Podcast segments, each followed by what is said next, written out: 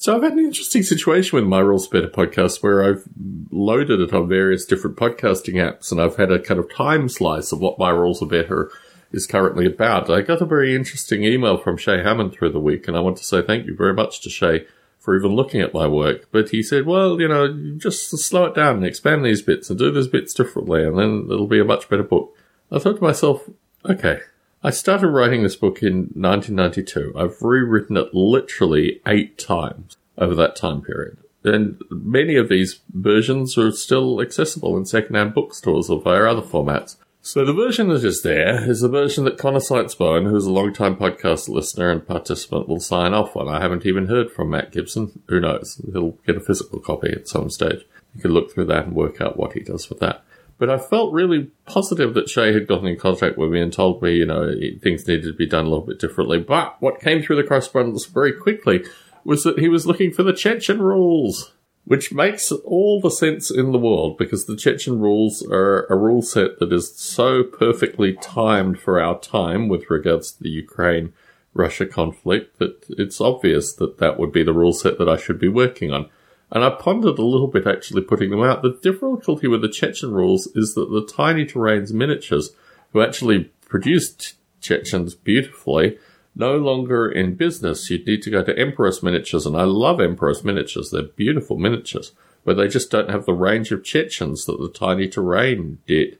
So I've got some Chechens and some Russians perfectly painted up and ready to go with regards to a game. And I'm wondering to myself, well, maybe the Chechen rules is the next set of rules. Let's talk a little bit about the Chechen rules because it's really interesting.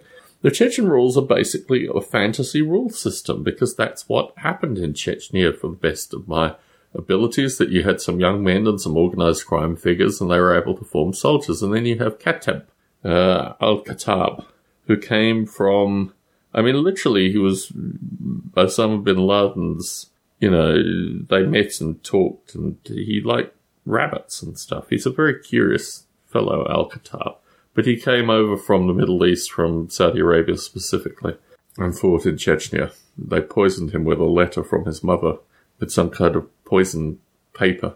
You don't want to go up against the Russians ever. They just have all the resources and all the stuff. Anyway, so, Chechen rules.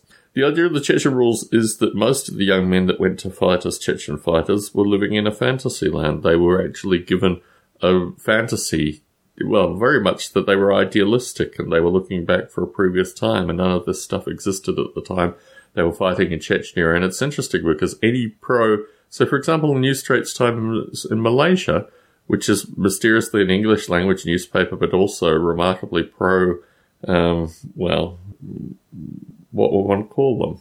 I don't know, Muslim idealists perhaps, wrote these amazing articles about the Chechen Wars, or the first Chechen Wars.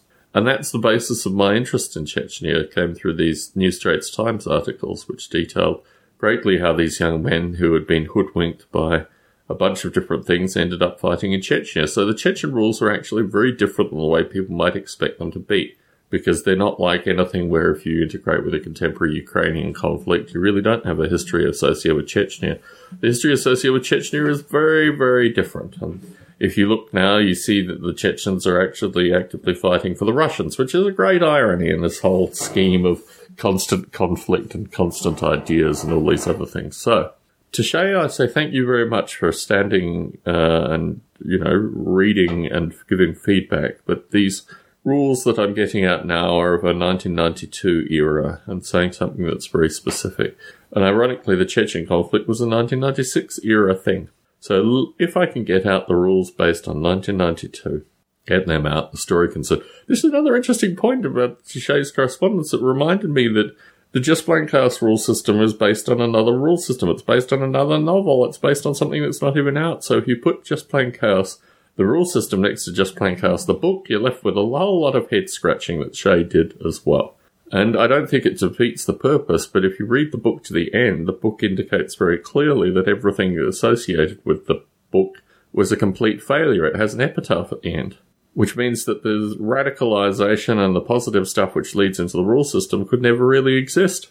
That's a paradox which should captivate some readers, hopefully. Who knows? Who knows if any readers will pick that up? But as the author, I certainly picked it up. So I want to say to Shay, thank you very much. I want to say to Nurgling, thank you, thank you, thank you very much, because Nurgling has been back in contact twice and is now going on work related trips, which means he can't do the final edit, but he's given me changes that no one else gave me. Similarly, Connor cites Bowen. So you've just got to be thankful for the people you have at the time that you have. And it, it strikes me as quite ironic that because Connor has known me for so many years, so many years, he's sympathetic to the nature of the Just Plain Chaos writing and the way in which it's written and actually finds parts amusing from that. So there's some distinction between Connor and Shay here, and I suspect with regards to Connor, it's because he's known me for 10 years and he's seen these things develop and fall and develop and fall and develop and fall, and he just wants me to get this thing out, gets this damn thing out. Thank you very much. So anyway, I'd like to say a thank you to uh, Connor and Shay and Nurgling in particular. I think of Nurgling as just an inspirational person. He's someone who inspires me frequently, and his writing and his just who he is as a person. I'm really very appreciative that I have him as a podcast listener. So, Tom Barbalet in Las Vegas, Nevada, signing out.